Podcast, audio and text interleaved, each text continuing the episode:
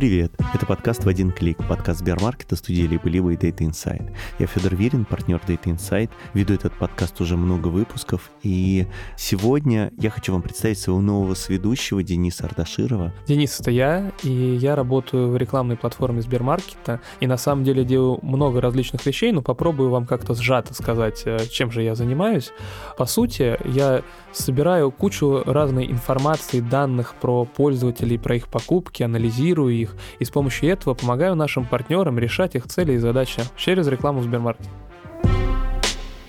Так случилось, что вот прямо сейчас прекрасная Аяна Бабасанова, которая вела со мной весь первый сезон, меняет работу, и поскольку она больше не работает в Сбермаркете, то и на смену приходит прекрасный Денис, с которым мы вместе будем разговаривать с нашими удивительными, замечательными, интересными гостями. О том, как продаются вещи. И не вещи. В интернете. Денис, поскольку это наш первый общий выпуск, Угу. и он удачным образом совпадает с концом 2021 года, Угу. то мы с тобой разговариваем сегодня без гостя, и мы разговариваем сегодня о итогах года. Ну и заодно понимаем, к чему вообще e-commerce пришел за этот год, за последний, что поменялось. Да, я этом роде. подготовил довольно длинный список вопросов, которые хочется тебе задать как эксперту а, в области e-commerce. Я уже боюсь этот список вопросов. К счастью, я его не видел. Но я не расскажу тебе цифр про итоги года, потому что они еще не готовы. Все-таки год еще не закончился. Но мне лично больше всего интересно поговорить про то, как изменился потребитель и как меняется электронная торговля, онлайн-торговля и к чему мы приходим в 2022 году. Ну что ж, давай начнем.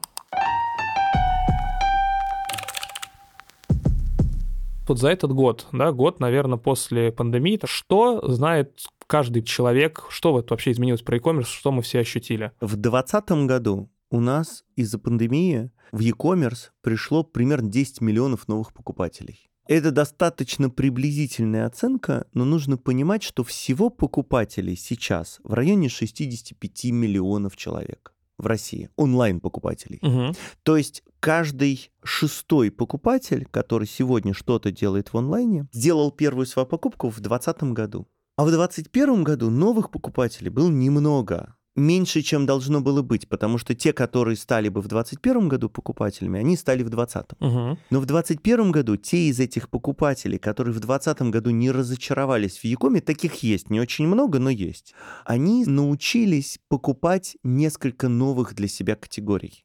Это главный способ просто Якома. В 2012-2013 году, в 2014 году, когда появилась Ламода, а потом Велберис, первой покупкой стали детские товары и одежда. А в 2020 году первой покупкой стали продукты и лекарства. Угу. Человек, который делает первую покупку, он сделал ее в продуктах и лекарствах, и вторую он тоже делает в продуктах или лекарствах. Третью он делает в той же самой категории. А потом он покупает себе холодильник. И вот это вот расширение на несколько категорий, а это вот главное, что происходит с новыми потребителями. Те, кто сделали первую покупку в 2020 году, стали покупать электронику, бытовую технику, книжки, одежду через интернет, и тем самым немножко большую долю своих покупок перенесли в онлайн, Угу. а те, кто до этого покупали, наоборот, впервые стали покупать продукты и лекарства. Ну, то есть получается, что появилось больше возможностей закрывать всевозможные различные потребности у нас, и поэтому мы уже их за счет других категорий, попробовав и убедившись, что вроде все хорошо, не разочаровавшись, как ты сказал, уже и пробуем и другие потребности искать и закрывать в интернете. Да, ну в Москве это прям совсем просто.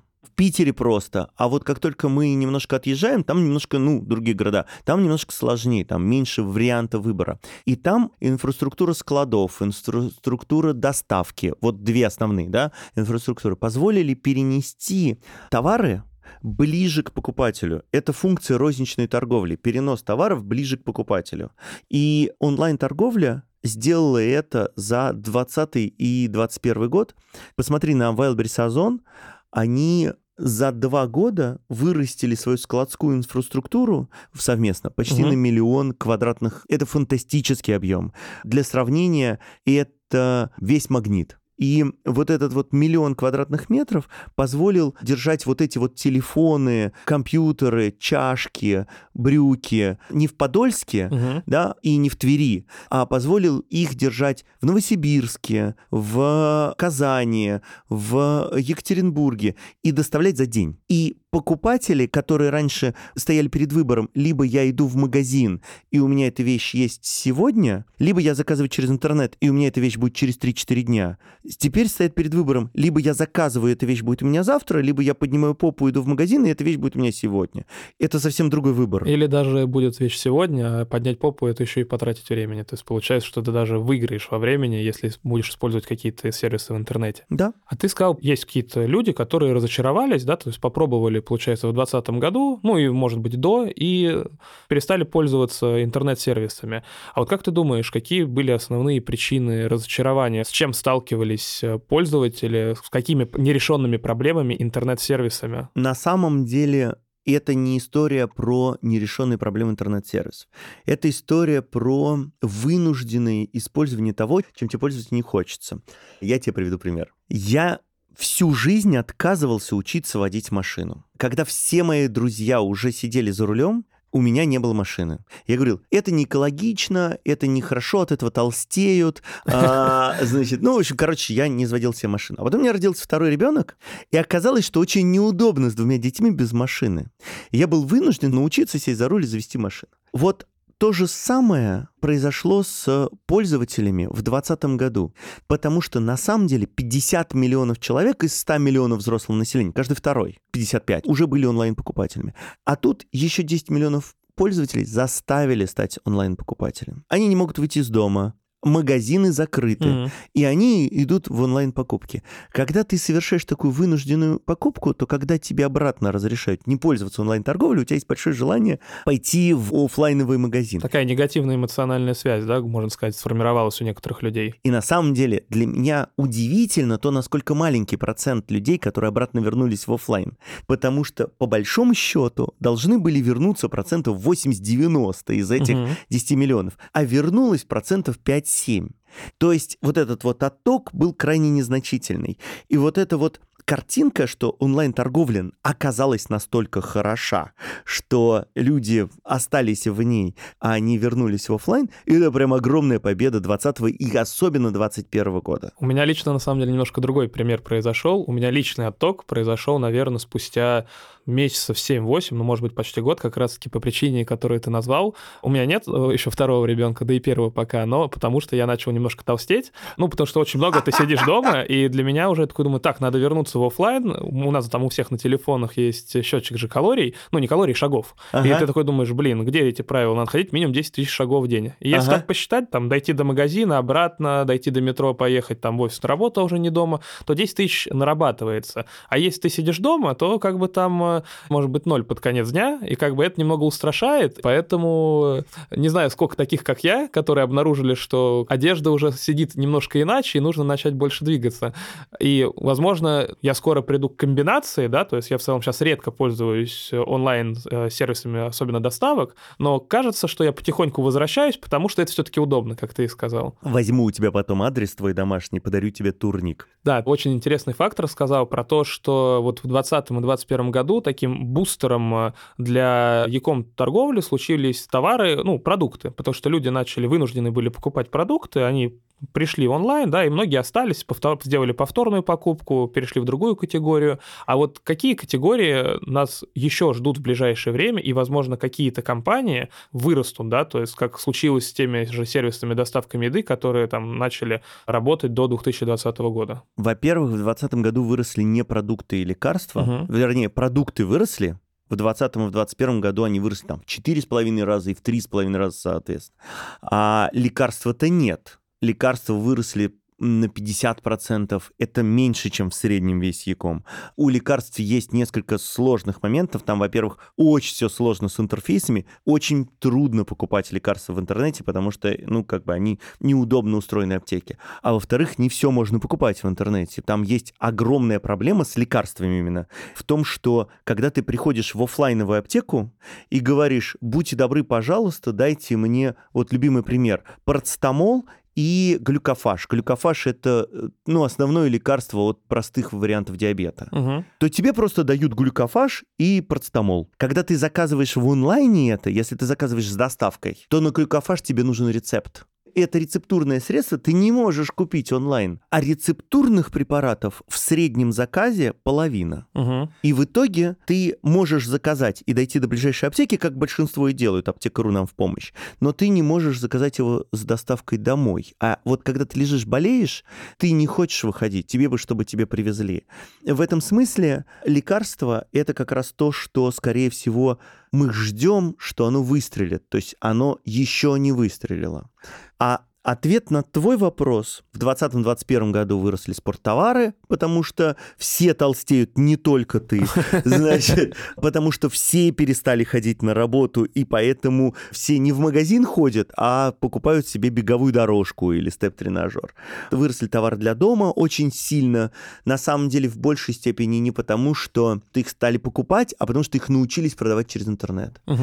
И так далее. И вот это вот два поинта, да, лекарства, которые сложно можно покупать, и товары для дома, которые научились продавать через интернет. Дают нам понимание того, что вырастет в следующие годы. Рынок сейчас устроен так, что все, что хорошо продают через интернет, будут покупать. Потребители массово переносят свои покупки из офлайна в онлайн. Угу. И этот процесс сдерживается только интерфейсами и сервисами. Соответственно, любая категория, которая учится хорошо доставлять и хорошо позволять выбирать товары, она тут же выстреливает. Так произошло с продуктами Угу. которые очень сложно доставлять. Так когда-то произошло с одеждой. Ее сложно доставлять и сложно выбирать, потому что нужна примерка. Дай в категории нормальную доставку, быструю Угу. и удобную. И дай в категории нормальный выбор, и она у тебя полетит. А полетят те категории, которые в оффлайне меньше в доле, чем в онлайне. Книги. Они на самом деле, как это не смешно, в оффлайне их доля больше. Одежда. До сих пор в оффлайне доля одежды в потребительской корзине больше, чем в онлайне. На самом деле, когда ты рассказывал про вот эти вот, э, ну, можно сказать, проблемы, сложности с э, доставкой рецептурных лекарств, и на самом деле, ну, по сути, такая же, можно сказать, проблема с алкоголем, я вспомнил историю, недавно вот слышал про то, как э, наши пользователи всеобщие да, российского интернета нашли такой лайфхак, как бороться с этими сложностями самостоятельно, без помощи как раз-таки сервиса или, возможно, там законов, которые позволяют это делать. Они, когда делают доставку из аптеки или из какого-то продовольственного магазина, у них определяется курьер, у них есть возможность с ним связаться. И они с ним напрямую связываются, ну, там, понятно, через колл-центр или еще как-то, и договариваются, что давай э, ты мне там что-то купишь э, или что-то принесешь, а я потом тебе возмещу это, когда ты придешь, и, возможно, там какой-то бонус дам. Это кривая схема. Она работала еще в 60-е годы, когда ты вызываешь такси и э, говоришь таксисту, заедь в магазин, купить две бу- бутылки водки и привези. Все новое, это хорошо, забытое вот, старое. ну, никаких проблем нет, да. Но это кривая схема, она массовой не будет. Массовая история — это когда все просто, прозрачно и автоматически работает. Ты сказал про алкоголь, да? Вот алкоголь — это примерно 15% корзины в оффлайновом продуктовом магазине. Соответственно, как только разрешается продажа алкоголя, в онлайне у Сбермаркета вырастает 15% из воздуха, да? Ну да, потому да. что Сбермаркет начинает возить алкоголь. Но это не все. Дело в том, что есть еще... Ну вот, представь себе, что тебе нужно купить коробку конфет и бутылку вина. Или тортик и бутылку вина. Комплементарные товары. Да, комплементарные товары. Вот если ты бутылку вина не можешь заказать через интернет, ты и тортик не будешь заказывать через интернет, ты за ними, за обоими пойдешь в ближайшую магнолию. Купишь там и то, и другое, и пойдешь в гости с тортиком Мгм. и бутылкой вина. Это означает, что Сбермаркет вот этих чеков вообще не видит. Это означает, что разрешение продажи алкоголя через интернет тащит в интернет не только 15% алкоголя, но и те чеки, которые, в принципе, до интернета не могут добежать, потому что алкоголь там то, без чего не будет совершена эта вообще покупка. Так вот, это все только массовая история. То есть это все будет работать, это все рыночные вещи, только когда это будет разрешено. На каждую станцию железной дороги можно пролезть сбоку и не платить 30, 40, 50, 100 рублей за проезд. Отличный пример, мне Да, кажется. но делает это, ну, Единица. примерно 10 человек в час, а все остальные спокойно платят эти деньги. А вот есть какой-то стартап, например, о котором ты знаешь, за которым сейчас стоит следить, потому что вот в следующем году все начнут пользоваться каким-то новым сервисом, связанным с Якомом. Я не готов с тобой говорить про стартапы, потому что это венчурная история, но я бы сказал о трендах, за которыми надо следить, и в которых появятся проекты, на которые можно обращать внимание. Из B2C-шного ну, то есть из того, что видят пользователи. Самое интересное — это доставка за 15-20 минут, за 30 минут из ПВЗ, из маленького склада, открытого или закрытого, до двери пользователя. Это то, что сейчас уже запустила Яндекс.Лавка, это то, что сейчас пробует запускать самокат, когда твои посылки приходят не к тебе домой, а они приходят на ближайший такой склад. Он может быть закрытый, то есть угу. Яндекс.Лавка. Ты не можешь прийти на Яндекс.Лавку и получить заказ. Он может быть открытый, как, например, Боксбери. Но в любом случае посылка приходит вот в такой маленький склад, который находится от тебя в 200, 300, 500 метров. Угу. Дальше ты нажимаешь кнопку «А теперь привозите». И тебе этот заказ прибегает. Это очень удобно, потому что ты можешь планировать это эти 15-20 минут. Это называется короткая миля, угу. и это доставка из ближайшего даркстора. Как не смешно, одним из первых это начала делать Почта России, и у нее этого очень много. Вот если ты пользуешься приложением почты, вот тебе прибегает что-то, угу. и там есть ссылочка «Доставить на дом». А я даже не знал. Я хожу всегда в отделение, там стою, уже восхищаюсь вообще диджитализацией, которая произошла внутри почты, когда ты там просто за секунду там по паре талончиков уже можешь забрать и товары, и посылки. Ну, очень не удобно. за секунду, ну, но довольно от очереди, быстро, да. да, но быстро. Приложение «Поставь все почты». Ты нажимаешь кнопочку, и тебе за 100 или за 200 рублей, я сейчас не помню за сколько, приезжает эта посылка просто почтальон, тот самый почтальон, который раскладывает письма в твой почтовый ящик, принесет тебе эту посылку. И это супер удобная история. Вот это вот доставка по клику. Смотри, ты сказал вот про последнюю милю. Ну, понятна причина, почему важна быстрая вот эта возможность быстрой доставки, потому что это про планирование, про экономию времени, про то, что ты там получаешь что, когда ты хочешь, и ничем не рискуешь, скажем так. А это важно для всей России или это важно для определенных регионов? Ну, то есть понятно, что у нас и уровень жизни разный, и скорость, наверное, той же Москвы, в которой живешь ты и как ты живешь, она сильно отличается от скорости для человека, работающего в Новосибирске. Нужна ли ли там такая быстрая доставка или нет? Здесь два вопроса. Один из них про скорость. Ты знаешь, на самом деле это такое прям глубокое заблуждение, что скорость в Москве выше, чем в других городах. В Москве суеты больше. И вот это ответ на твой вопрос. Посмотри на Сбермаркет. Сбермаркет сейчас оперирует по всей России. Да. И очень сильно разнится поведение покупателей в Москве и Питере, в миллионниках и в городах, которые полумиллионники.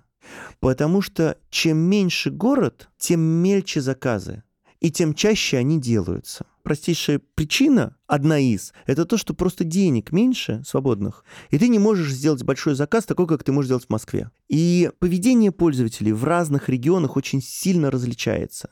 А из-за поведения, да, отличаются требования к сервисам.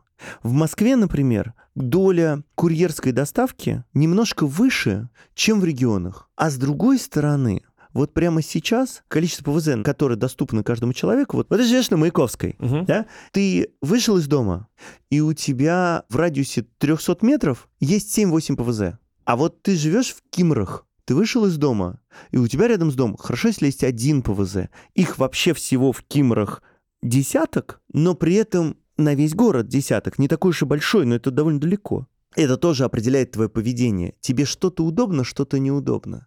Рынок, в котором мы сейчас живем, определяется не спросом, а предложением. Если у жителей города Кимры будет в радиусе 300 метров 4 ПВЗ, поверь мне, они будут гораздо больше пользоваться онлайн-доставкой. А можно тогда сделать такой, ну вот вывод, э, что в целом иметь быструю доставку — это такое обязательное сейчас условие для сервиса интернет-торговли, так как это уже есть, и многие в других там категориях попробовали ее. И если у тебя не будет этой быстрой доставки, то ты, скажем так, э, проиграешь в этот период. Это миф. И есть очень простой аргумент, который его сразу очень легко опрокидывает. Есть Wildberries, который привозит тебе не сегодня. Угу. А Wildberries — это треть всех заказов в России. Важна не скорость, важна предсказуемость. Если ты покупаешь на Wildberries, если ты покупаешь на Озоне, если ты покупаешь в Сбермаркете, угу. то ты это делаешь почти всегда не в первый раз. Более того, ты это делаешь даже не во второй раз. Вот если ты покупаешь на Озоне, то там у тебя в конце номера заказа стоит циферка двузначная или трехзначная. Мгм. Вот у меня она трехзначная. Вот эта циферка — это номер твоего личного заказа на Озоне. И когда ты совершаешь 79-й заказ, то ты, в общем, понимаешь, что будет дальше происходить. И ок, ты получишь через 2-3 дня. Мгм. А вот скорость важна, когда ты не понимаешь, что будет происходить. Вот когда ты делаешь заказ в магазине, пускай будет онлайн-трейд, это крупный магазин, хороший крупный магазин, но он малоизвестен, не так известен, как Озон, хотя он входит в двадцатку, Мгм. то ты не знаешь, что будет дальше происходить. И вот он тебя завтра не привозит, послезавтра не привозит, после-послезавтра не привозит. Хотя все ок, все в порядке, он тебе говорит, что мы... Ты завтра уже подумал, господи, а зачем я заказал в этом странном магазине? Я пойду и куплю в оффлайновом магазине, закажу в Озоне на 500 рублей дороже и так далее и тому подобное. Для магазинов, к которым не сформирована потребительская привычка и, следовательно, не сформирован нужный уровень доверия, вот для них скорость очень важна. Мгм. Потому что в стране у нас, и во всем мире, кстати, тоже, из-за того, что пандемия подорвала доверие к будущему, у нас очень сильно растет доля импульсных покупок. Мгм. Вот этот вот рост доли импульсных покупок приводит к тому, что если я хочу сейчас телефон, и это импульсная покупка, я пошел купил телефон.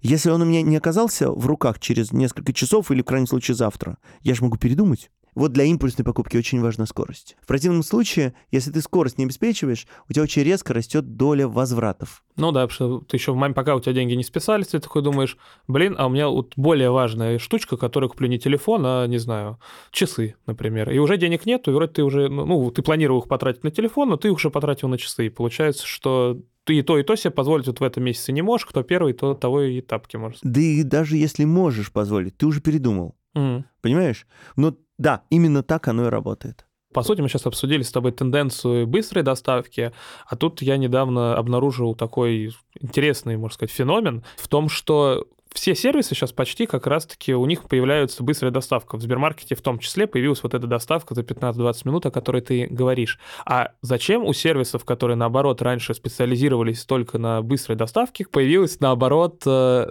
запланированная доставка через там, несколько часов? Смотри, в одном из наших прошлых выпусков мы разговаривали с Наташей Баскинд, digital e-com директор Pepsi. Мы очень много говорили про потребительские миссии.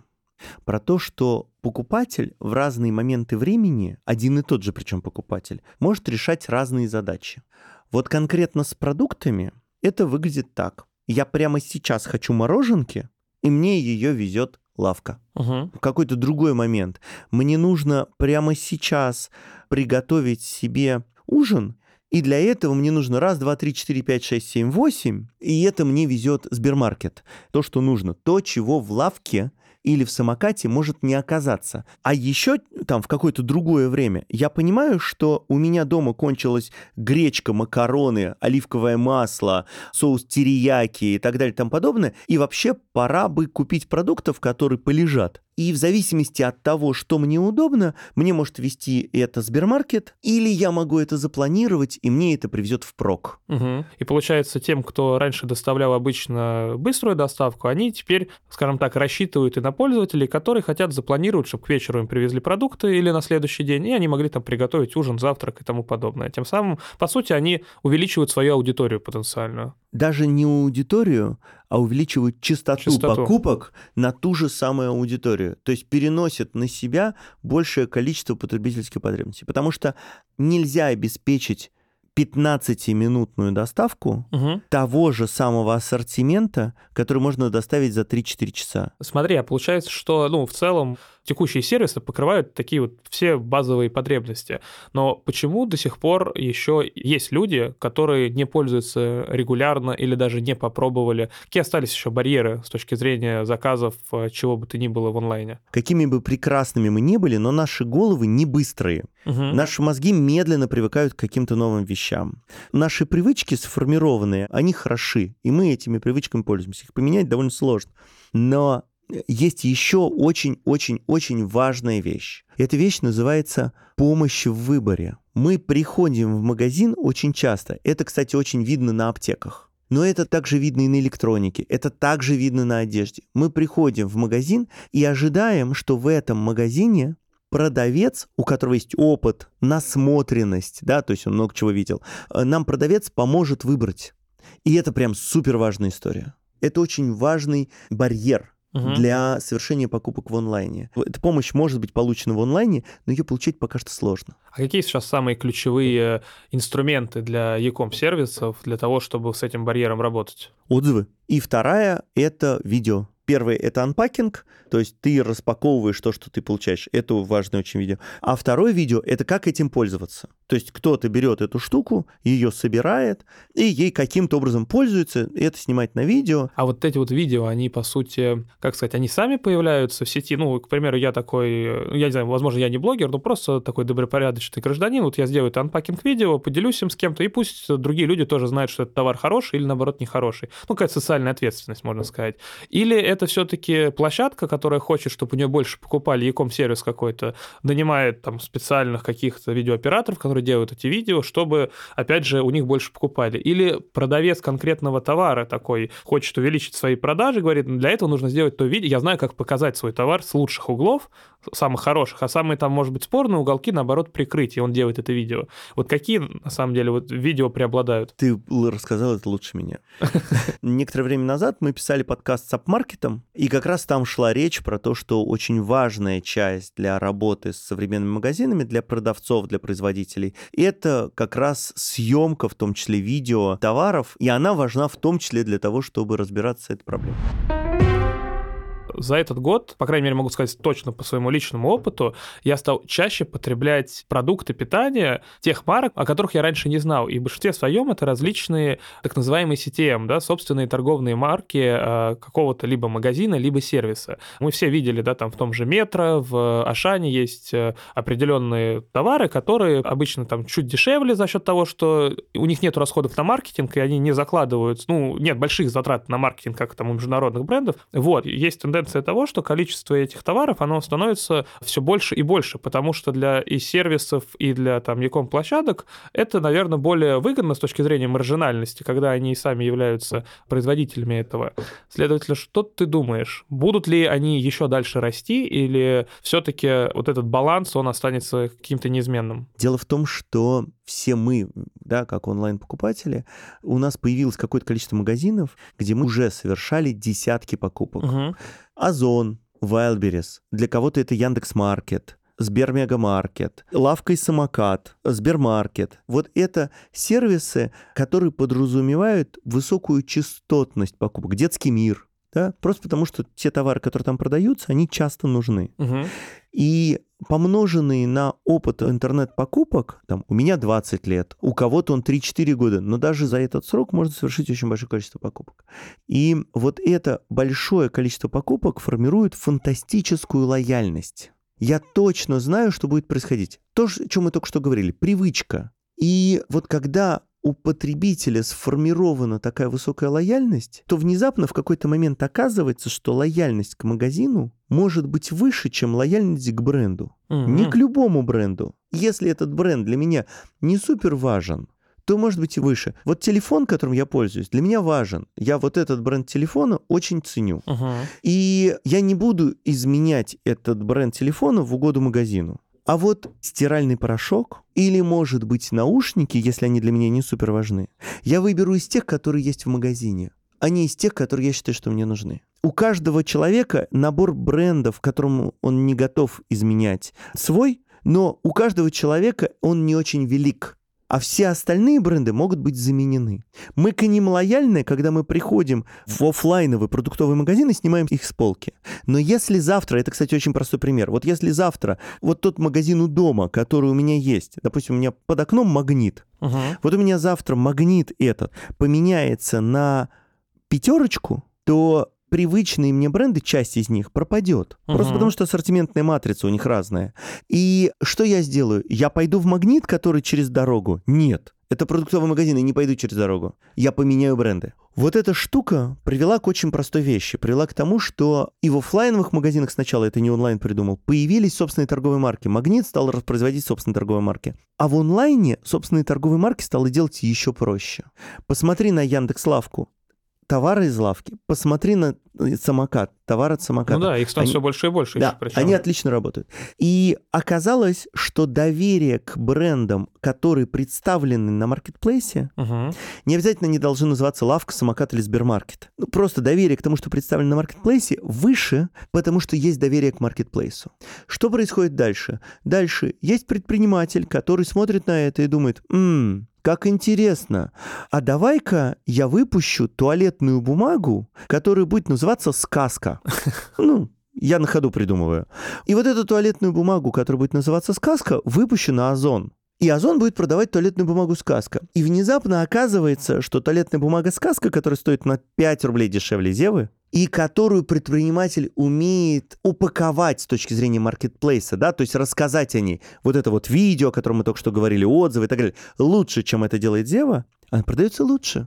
Потому что доверие к маркетплейсу распространяется на эту туалетную бумагу. Если она там лежит, к ней хорошие отзывы, у нее хорошая картинка, хорошее видео, хорошее описание, и внезапно покупатель начинает покупать не Зеву, а туалетную бумагу сказка. И вот в этот момент появляется очень большое количество, во-первых, STM, потому что Озон тоже выпустил свою туалетную бумагу. А во-вторых, никому неизвестных брендов, главная компетенция которых — это умение продаваться через маркетплейсы. Мгм. И это удобно, это легко. Вот этот вот вал захлестывает маркетплейсы во всем мире. Потому что это ниша, в которой предприниматели могут легко развиваться. Потому что для того, чтобы прийти в магнит и положить свою туалетную бумагу на полку, нужно прыгнуть выше головы, потому что полка для туалетной бумаги у магнита длиною в полтора метра, Ну да, да. а полка для туалетной бумаги у Озона 35 условно экранов. бесконечно. Ну, бесконечно, да, да. 35 экранов, отлично сказал. Поэтому, когда ты спрашиваешь, будут ли развиваться STM, будут. Это другая маржинальность для интернет-магазинов, для продавцов. Будут ли кроме STM развиваться нонейм бренды новые? Будут. Потому что это простой вход на рынок, открытая ниша, и там этих ниш еще вагон и маленькая тележка. Мгм. Чем это нам грозит? Нам это грозит тем, что бренды, особенно бренды категории Б, становятся... Бренды категории Б это, к примеру, какие? Ну, Браун бренд категории А, а там Скарлетт бренд категории Б. Вот. И бренды категории Б испытывают огромное давление со стороны STM-ов и нонейм брендов. И они вынуждены искать новые пути в развитии в интернет-торговле. Вот это вот очень интересная история. А бренд категории А в этой ситуации, когда вот системы растут, не становится в более слабой позиции? То есть я имею в виду того, что не станут ли Магнит, Магнолия, видя, как их собственные торговые марки хорошо продаются и, скажем так, отъедают по чуть-чуть долю вот этих вот брендов категории А, не станем ли мы иметь 10 вкусвиллов, ну, образно говоря, только это будет Магнит, Магнолия, Пятерочка, которые будут продавать в большинстве своем свои торговые марки, и только там 10-20% э, оставлять международным брендам. И то же самое про онлайн, да, лавка, самокат теоретически могут э, делать то же самое. Могут. И это вопрос того, насколько мы вообще все готовы делить корзинку на разные части. Потому что, когда ты идешь в магазин, вот ты пользуешься одним и тем же шампунем всю жизнь. И тебе нужны помидоры, огурцы, сахар, гречка и Head and Shoulders, и еще жилет. И вот готов ли ты идти в магазин, в котором есть все, кроме Head and Shoulders и жилета? Зависит от Зависит- конкретного момента. Зависит от конкретного момента. И вот этот конкретный момент, да, это нас приводит, на самом деле, к тому, что мы вообще видим такую любопытную сейчас трансформацию оффлайновой торговли. Мы идем в сторону европейской модели, когда у нас есть бакалея, Мгм. которая плюс-минус стандартная. И за ней мы ездим раз в две недели или заказываем Сбермаркет, который нам привозит то, к чему мы привыкли. Мы любим макароны Барилла и гречку Макфа, и майонез Слобода. И вот это приводит то, что не портится. А вот свежие продукты появляются в специализированных магазинах. Вот это специализированный магазин рыбы, вот это специализированный магазин мяса, а вот это специализированный магазин молока и сыра. Мгм. И вкусвилл в Москве сейчас вполне себе реализует вот эту вот ежедневную модель, когда я хочу что-то длительное закупить, оно ко мне приедет, а вот то, что свежее, я буду покупать каждый день или через день и покупать это в ближайшем магазине. Но я не буду там покупать Барилу и Макфу, они там не нужны. Мгм. И тем самым происходит то, что в России было нерушимым очень долго. В России всегда корзинка была неделимой. А вот сейчас, похоже, мы готовы делить корзинки, и мы за вином пойдем в одно место, за бакалеей в другое место, и бакалею нам привезет онлайн. Угу. Вот. А за свежатиной мы пойдем в третье место. Хороший пример, как вот сейчас Куклевер делает, есть же магазин Мяснов и Отдохни. Они да. находятся рядом, но это совершенно, ну, то есть одно магазин алкогольной продукции, другое, ну, пищевой, можно сказать, да. продукция. И такой промежуточный вариант, когда это не разные двери, это все-таки еще одна дверь в большинстве своем, но по сути ты все равно как бы расплачиваешься в разных местах. Там немножко еще разные требования по времени работы, угу. не забудем про это, да, но да. Мы поговорили сейчас про то, что есть вот эта европейская тенденция, да, можно сказать, западная тенденция, про то, как она проникает и к нам, и у нас все начинает тоже меняться. А вот почему к нам до сих пор не пришли какие-то большие э, мировые сервисы, например, тот же самый Amazon, у которого в Америке львиная доля рынка? Потому что Amazon — это не витрина. То есть это не сайт и не приложение. Amazon — это гигантская инфраструктура, которую просто так не принесешь. Россия, на самом деле, не очень большой рынок. А еще в России огромные территории. И Amazon, который торгует с четверть миллионников со складов размером в 250 тысяч квадратных метров, не может одним складом закрыть всю территорию России. Ему придется таких строить несколько. Это тупо очень дорого. Угу. И вот эту вот операционную модель раскатать на Россию с учетом всех рисков России, слабеющего рубля, непонятного местами регулирования и, между прочим, очень сильными внутренними игроками, это что же важно, uh-huh. да, сильная конкуренция, совершенно спокойно позволяет Амазону сказать, ну, знаете, что-то у вас там сложняк какой-то, давайте мы пока подождем. Когда рынок станет больше и больше будет окупаемая Конечно, конечно. Давайте местные игроки погреют нам рынок, а потом мы подумаем, входить или не входить. Угу. А если пофантазировать и предположить, что вот они такие, а давайте в следующем году это что-то бы изменило радикально да. на нашем рынке? Да, это изменило бы радикально в первую очередь запрос на складскую недвижимость. Вот только что Amazon зашел в Польшу,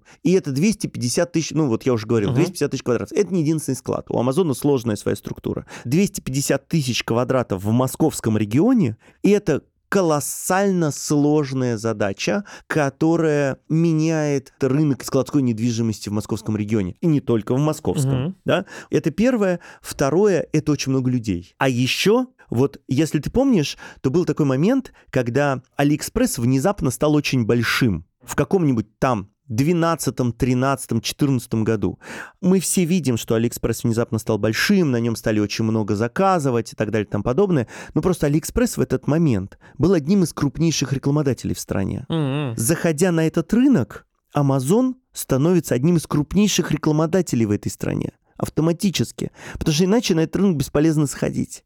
Точно так же, как одним из крупнейших рекламодателей на сегодняшний момент является Сбермегамаркет, на сегодняшний момент является угу. Яндекс.Маркет, на сегодняшний момент является Озон, да и Сбермаркет, кстати. А теперь представь себе вот этот вот рекламный рынок, он не бесконечный. То есть это значит, что если Amazon приходит и становится крупнейшим рекламодателем, там подрастают цены, медиаинфляция, uh-huh. там надо кому-то подвинуться, ну и так далее. То есть это такие изменения, которые будут очень заметны на профессиональном рынке. А еще нужно будет откуда-то нанять специалистов. А специалистов и так переманивают. И это означает, что зарплата специалистов, например, твоя, немедленно подрастет. Амазон, приходи.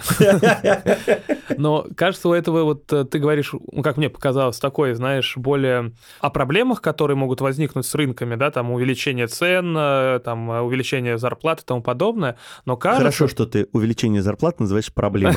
Я рад Для работодателя. Это вообще обычно предпринимательское понимание, но да, безусловно, экономика ухудшится, экономика интернет-торговли с приходом Амазона ухудшится. Но с другой стороны, она же может э, как-то поспособствовать резкому развитию, я не знаю, откроется университет e-commerce, предположим, да, там это не бывает резко. новые инвентари появляются для медиа. Такое не бывает резко. Это годы, годы работ. Сейчас этот рынок быстро развивается. Что мне очень нравится, на этом рынке развиваются не только интернет-магазины, но на этом рынке еще развивается очень большое количество сервисов для интернет-магазинов. Uh-huh. Я очень хорошо помню, когда я в очередной раз был в Чикаго на выставке IRC, это крупнейшая выставка в мире по интернет-торговле, я вот обратил внимание, что там есть очень большое количество мелких сервисов, ну вот сервис, который постит фоточки из интернет-магазинов в Инстаграм.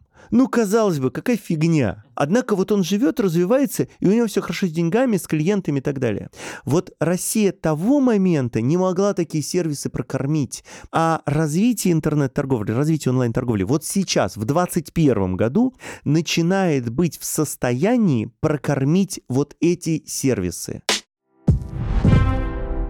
Давай перейдем к заключительной части нашего интервью. Давай, ты знаешь, давай, что, давай, ты знаешь, давай. что тебя ждет. Это блиц. Несколько вопросов. Ты можешь отвечать на них как коротко, так и длинно. Поехали. Давай. Какое проникновение Якома в этом году? Ну, давай лучше я скажу никакое в этом году в стране, потому что от этого года осталось несколько дней, Мгм. и я лучше скажу через пару месяцев точную цифру. Мгм. Вот, давай я лучше тебе скажу, что мы построили прогноз довольно точный.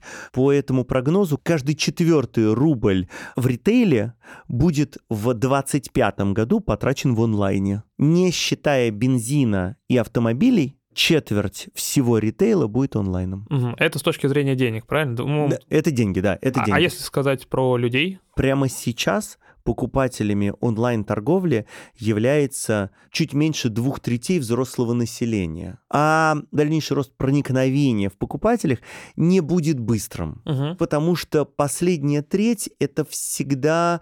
Вот есть одна из классификаций в социологии или в маркетинге, которая называется «позднее большинство». Мгм. Оно это очень медленно происходит. Скорее, это будет происходить не за счет агрессивного проникновения в эти категории, а за счет вырастания младших и за счет того, что просто сменяются поколения. То есть там 10 лет хорошая цифра. И последний вопрос. За счет чего, как ты думаешь, какие факторы в наибольшей мере повлияют на то, что 25% по сути товарооборота придется на онлайн? Самое главное — это предложение. То есть хорошее, удобное, качественное предложение на рынке для потребителей. Мы увидим динамическую систему, когда человек перемещается между онлайном и офлайном в зависимости от того, где предложение лучше. И именно вот это качество этого предложения будет определять то, как будет развиваться интернет-торговля в ближайшие годы.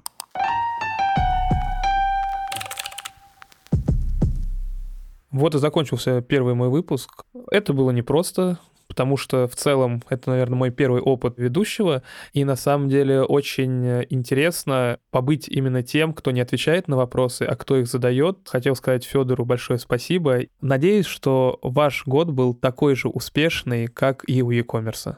До новых встреч в следующем году. С наступающим!